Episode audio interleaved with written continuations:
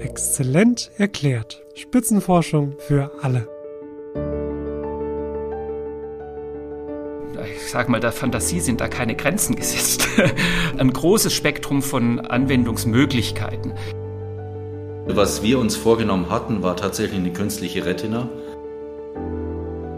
Ohne diese gebauten, besser gebauten, besser verstandenen Materialien werden wir unsere Nachhaltigkeitsziele in keiner Weise erreichen können.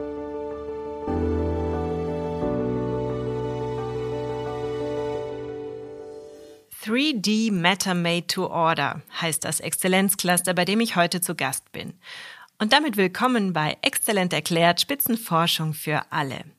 3D, also 3D, das hat mit 3D-Druck zu tun. Im Cluster, das übrigens in Karlsruhe und Heidelberg seinen Sitz hat, geht es unter anderem um Biodruck und um Metamaterialien. Das sind zwei der Themen, zu denen ich mir Gäste eingeladen habe. Mit Professor Jochen Wittbrot und seiner Mitarbeiterin Christina Schlagheck spreche ich darüber, wie Organe aus dem Drucker kommen könnten. Und mit Professor Peter Gumm spreche ich über künstliche Materialien, die nicht nur deutlich speziellere Eigenschaften haben als herkömmliches Material, sondern auch einen Beitrag zur Nachhaltigkeit leisten können. Fangen wir mal mit den Organen an. Haut, Blutgefäße oder ganze Organe aus dem Drucker, wie wahrscheinlich ist das? Es ist ein Wunschtraum, aber es ist nicht unwahrscheinlich. Das größere Problem dabei ist wahrscheinlich nicht, die Zellen an die Stelle zu drucken, wo sie hin sollten, sondern dass die Zellen an der Stelle, wo sie hingedruckt werden, das tun, was sie im Gewebeverband natürlicherweise tun würden. Das ist das, woran wir auch arbeiten. Das stellt man sich einfach vor. Es ist so ein bisschen der, der Ingenieurblick auf die Sache, der möglicherweise aber die Biologie etwas hintanstellt. Aber die Zellen machen halt am Ende doch nicht, was sie wollen, sondern das, worauf sie programmiert sind, im Kontext zu tun. Und wenn der Kontext nicht stimmt, äh, dann kann man beliebige Zellen an beliebige Stellen zu tun und am Ende fällt alles wieder auseinander. Was wäre denn der Vorteil von solchen gedruckten Organen? Es wäre viel, viel schneller. Äh, ein Problem beim normalen Organwachstum ist ja, dass das Organ, um zu wachsen, genau die Zeit braucht, die es während der Embryonalentwicklung auch brauchen würde. Und das ist unter Umständen halt dann, naja, bis zu neun Monaten bei menschlichen Organen. Und nicht jedes menschliche Organ ist sogar nach neun Monaten ausgereift. Das heißt, das wäre ein Hauptvorteil, wenn man diese Zeitbarriere, die in der Entwicklung steckt, damit überkommen könnte. In Deutschland stehen etwa 9000 Menschen auf der Warteliste für ein Spenderorgan. Diese Zahl wird mit der wachsenden Lebenserwartung kontinuierlich steigen. Zu der hohen Nachfrage kommt ein schrumpfendes Angebot. Laut der Deutschen Stiftung für Organtransplantation gab es 2019 bundesweit nur 932 Organspender. Das führt dazu, dass täglich drei Menschen sterben, weil sie nicht rechtzeitig ein Transplantat erhalten haben. Es gibt einfach immer weniger Organe, die zur Verfügung stehen und immer mehr Menschen, die welche brauchen würden. Also da wäre das natürlich, äh, also für die wäre das ja die Erlösung schlechthin, wenn das ginge. Das wäre es absolut und ist, das ist aber für mich noch weiter in, in weiterer Zukunft, als wenn man sagt, äh, wir nutzen Spendertiere für Organe.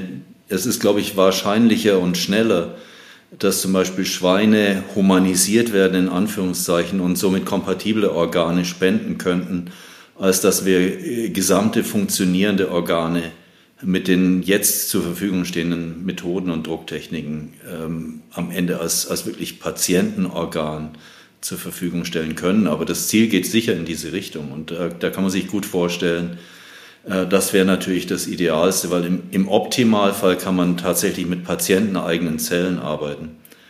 Aber da sind noch ziemlich viele Schritte dazwischen aus meiner Sicht. Professor Wittbrot steht selber nicht mehr im Labor, deswegen haben wir noch jemanden dazugerufen, und zwar Christina Schlagheck. Wenn ich das jetzt sehr vereinfacht erklären darf, dann sieht sie Zellen dabei zu, wie diese zu einem Organ werden. Aber es kann nicht jede Zelle alles werden, sondern jede hat ihren bestimmten Auftrag. Den bekommt sie, während sich das Embryo entwickelt. Aber wie entscheidet sich das? Das ist die große Frage. Denn wenn wir das wüssten, könnten wir die Zellen dazu bringen, von selbst zur Leber zu werden oder zu einer Retina. Die ist nämlich für Christina Schlagheck von besonderem Interesse.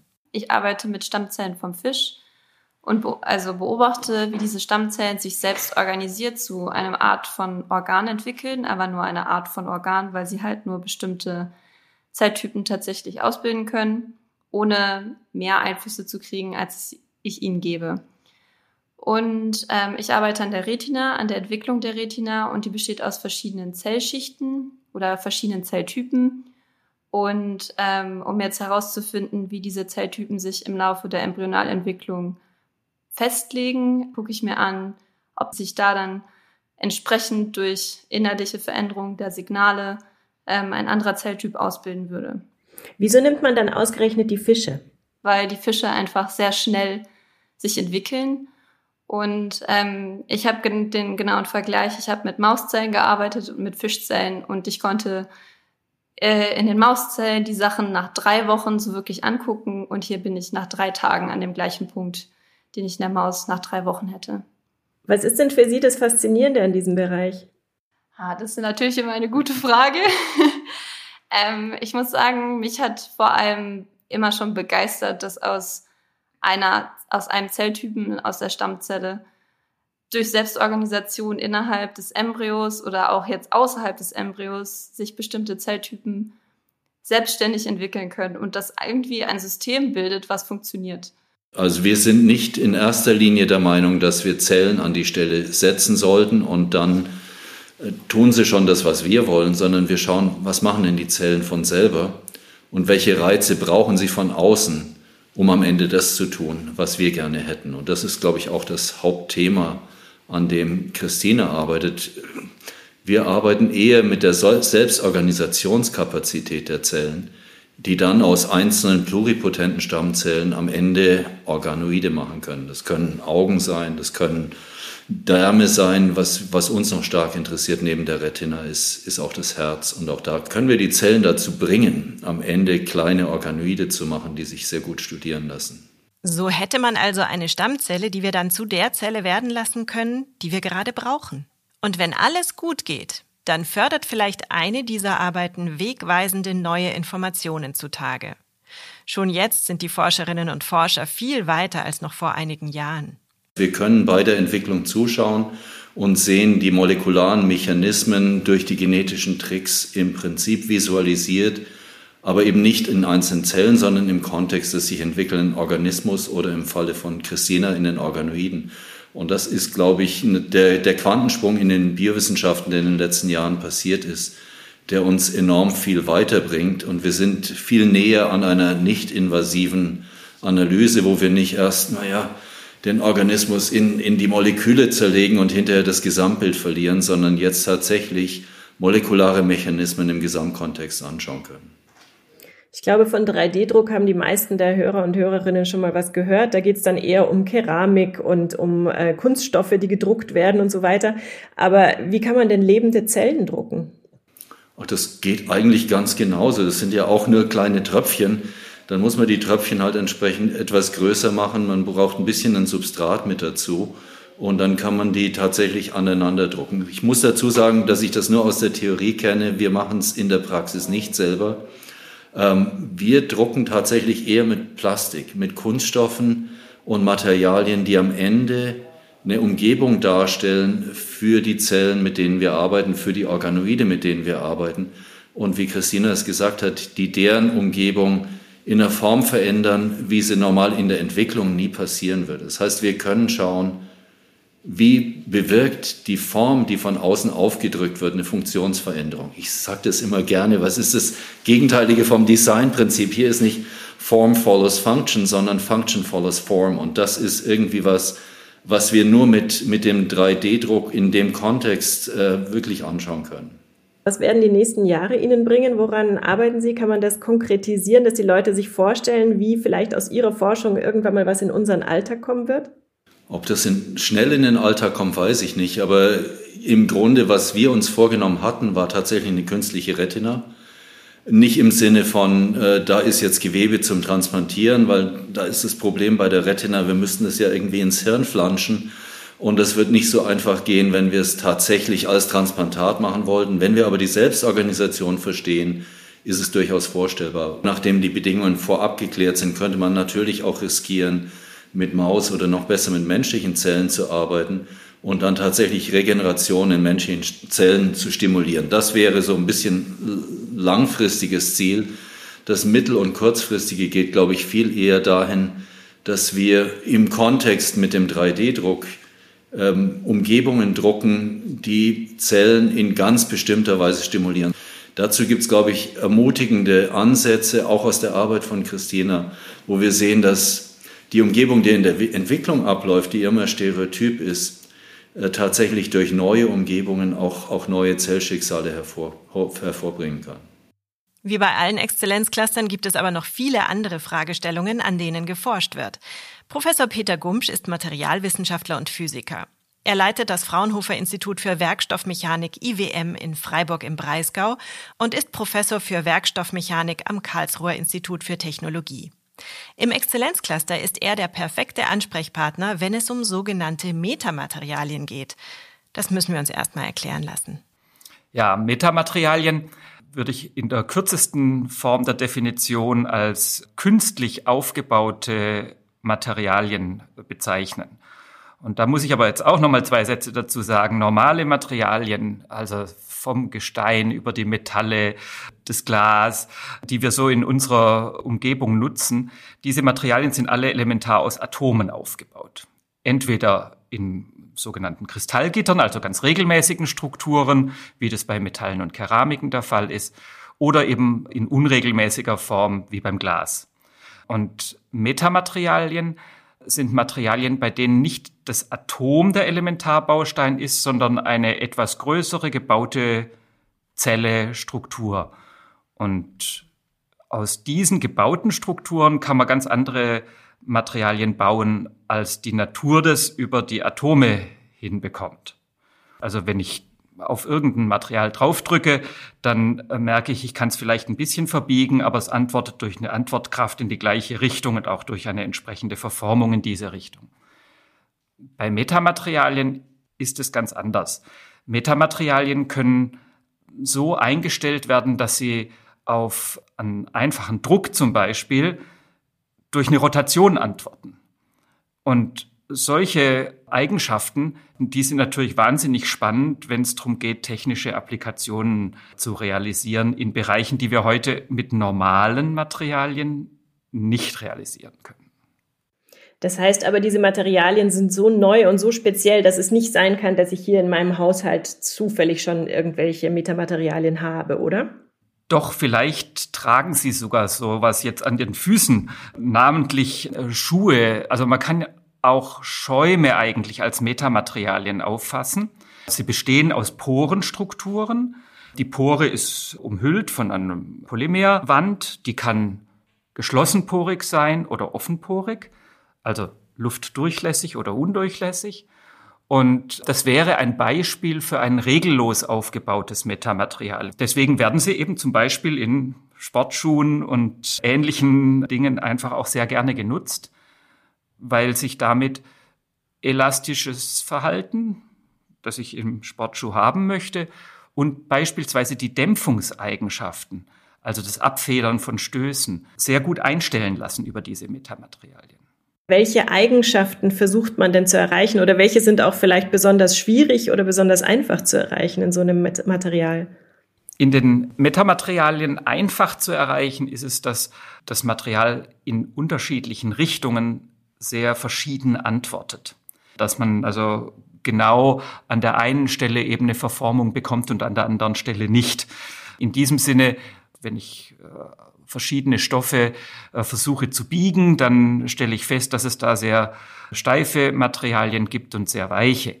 Was wir mit klassischen Materialien nicht haben, ist eine Veränderbarkeit zum Beispiel dieser Steifigkeit im gleichen Material. Wenn ich ein Stück Metall habe, dann kann ich vielleicht die Verformbarkeit verändern durch Wärmebehandlungen und Legierungszusammensetzung, aber es fällt mir unglaublich schwer, die Steifigkeit zu verändern. Ein Stahl ist ein Stahl und er hat eine gewisse Steifigkeit.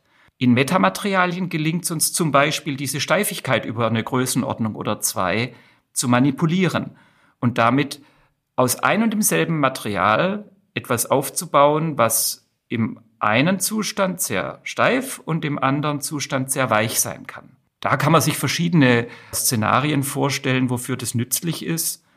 Nicht zuletzt für Sensoren, die man dann eben auf einen gewissen Steifigkeitsbereich einstellt, um speziell in diesem Sektor dann messen zu können.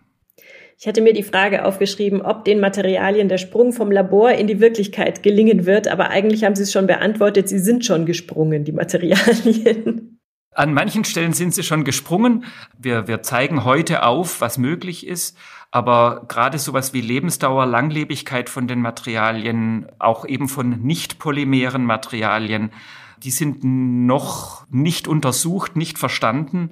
Da zielen wir jetzt auch in den nächsten Jahren intensiver drauf zu verstehen, wie denn kleine Fehler in den Metamaterialien sich auswirken, wie denn die Lebensdauer von diesen Materialien ist, wie wir sie überhaupt von dem polymeren Zustand in den keramischen Zustand bringen können und dann eben auch auf der mikroskopischen Skala und dann reden wir wirklich von Mikrometer und drunter, wie wir auch auf der mikroskopischen Skala dann solche Kraftwandlung oder Bewegungswandlung und ähnliches realisieren können.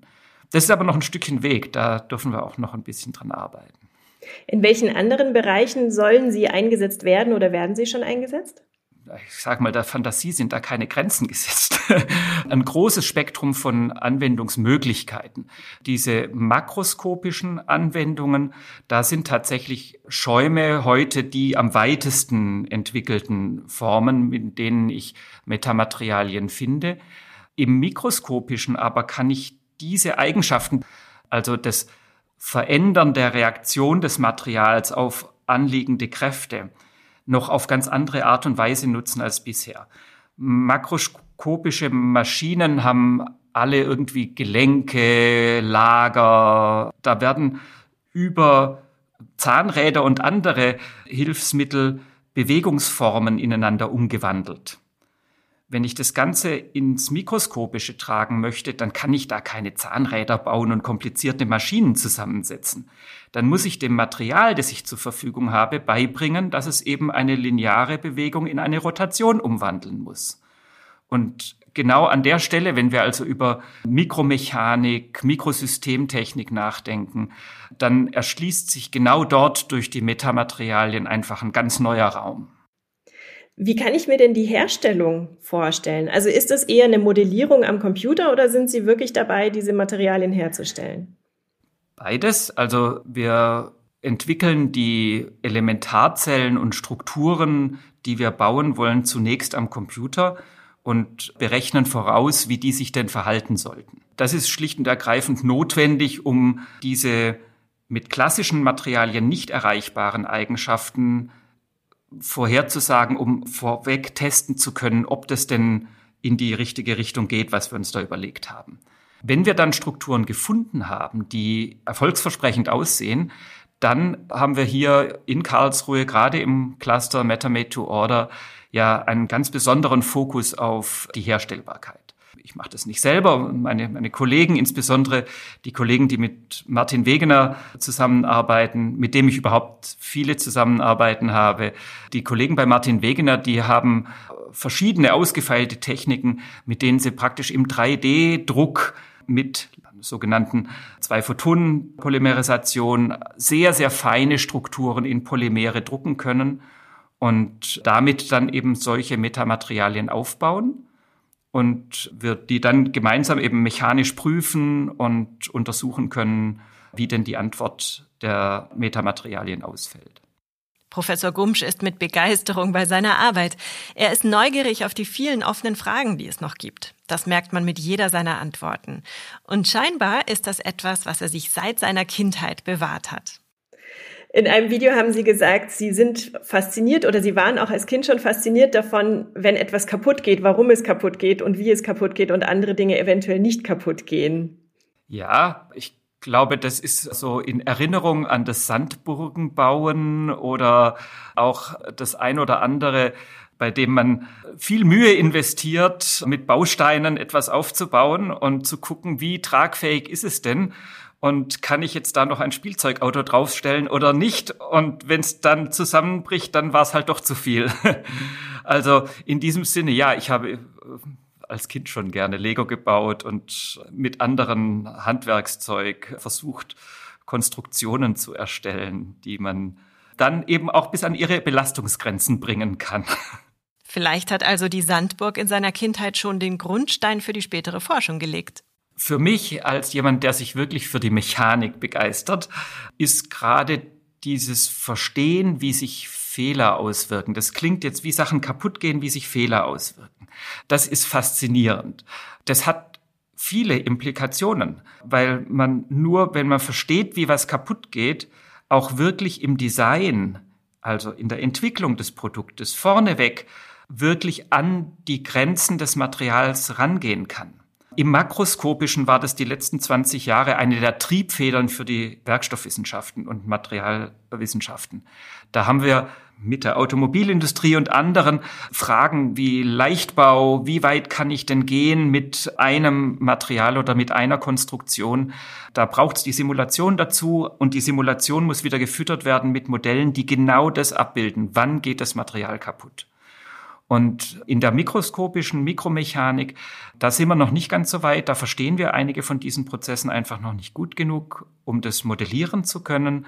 Und deswegen wird auch dort der Einsatz der Metamaterialien entscheidend davon abhängen, dass wir verstehen, wie, wann und warum sie kaputt gehen. Und das finde ich spannend, wenn man dadurch Türen öffnen kann, dann freut mich das. Ich bin ja auch als Fraunhofer Institutsleiter an Anwendungsfragen interessiert. Und wenn man da wirklich Felder öffnen kann für die Anwendung, dann ist das was, was viel Freude gibt, auch viel Befriedigung an der eigenen Arbeit. Wenn man mit all Ihrem Wissen zu Werkstoffen und so weiter durch die normale Welt geht, welches Material ärgert Sie denn persönlich eigentlich am häufigsten? Ärgert mich am häufigsten ist eine gute Frage. Ähm, so rum habe ich mir das noch gar nicht überlegt.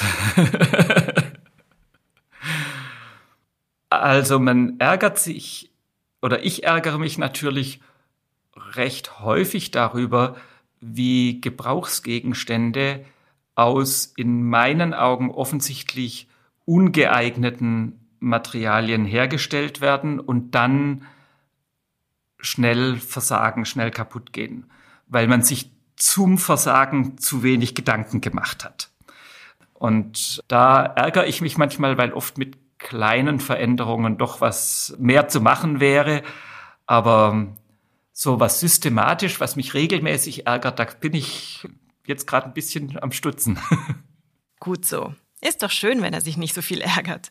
Bei den Sportschuhen und dem Schaum denke ich übrigens gleich an Müllhalde, denn solche Schuhe sind natürlich nach ein paar Jahren nicht mehr zu gebrauchen. Und dann? Was passiert dann? Wenn man neue Materialien herstellt, wird dann auch in irgendeiner Weise darüber nachgedacht, wie man diese Materialien, wenn sie mal nicht mehr gebraucht werden oder eben kaputt sind, wie man die recyceln kann oder ob sie nachhaltig sind in der Herstellung und so weiter. Also all diese Begriffe, mit denen wir momentan eigentlich uns oft umgeben.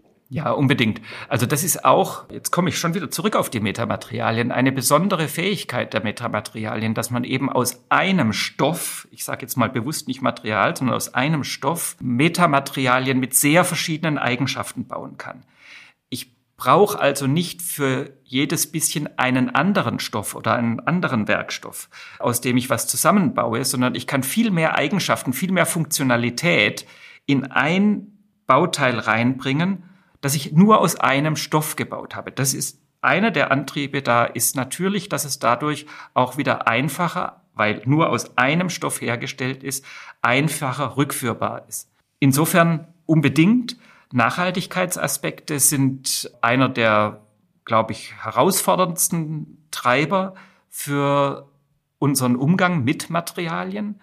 Und für eine nachhaltige Umwelt sind Materialien der Schlüssel. Ohne diese gebauten, besser gebauten, besser verstandenen Materialien werden wir unsere Nachhaltigkeitsziele in keiner Weise erreichen können.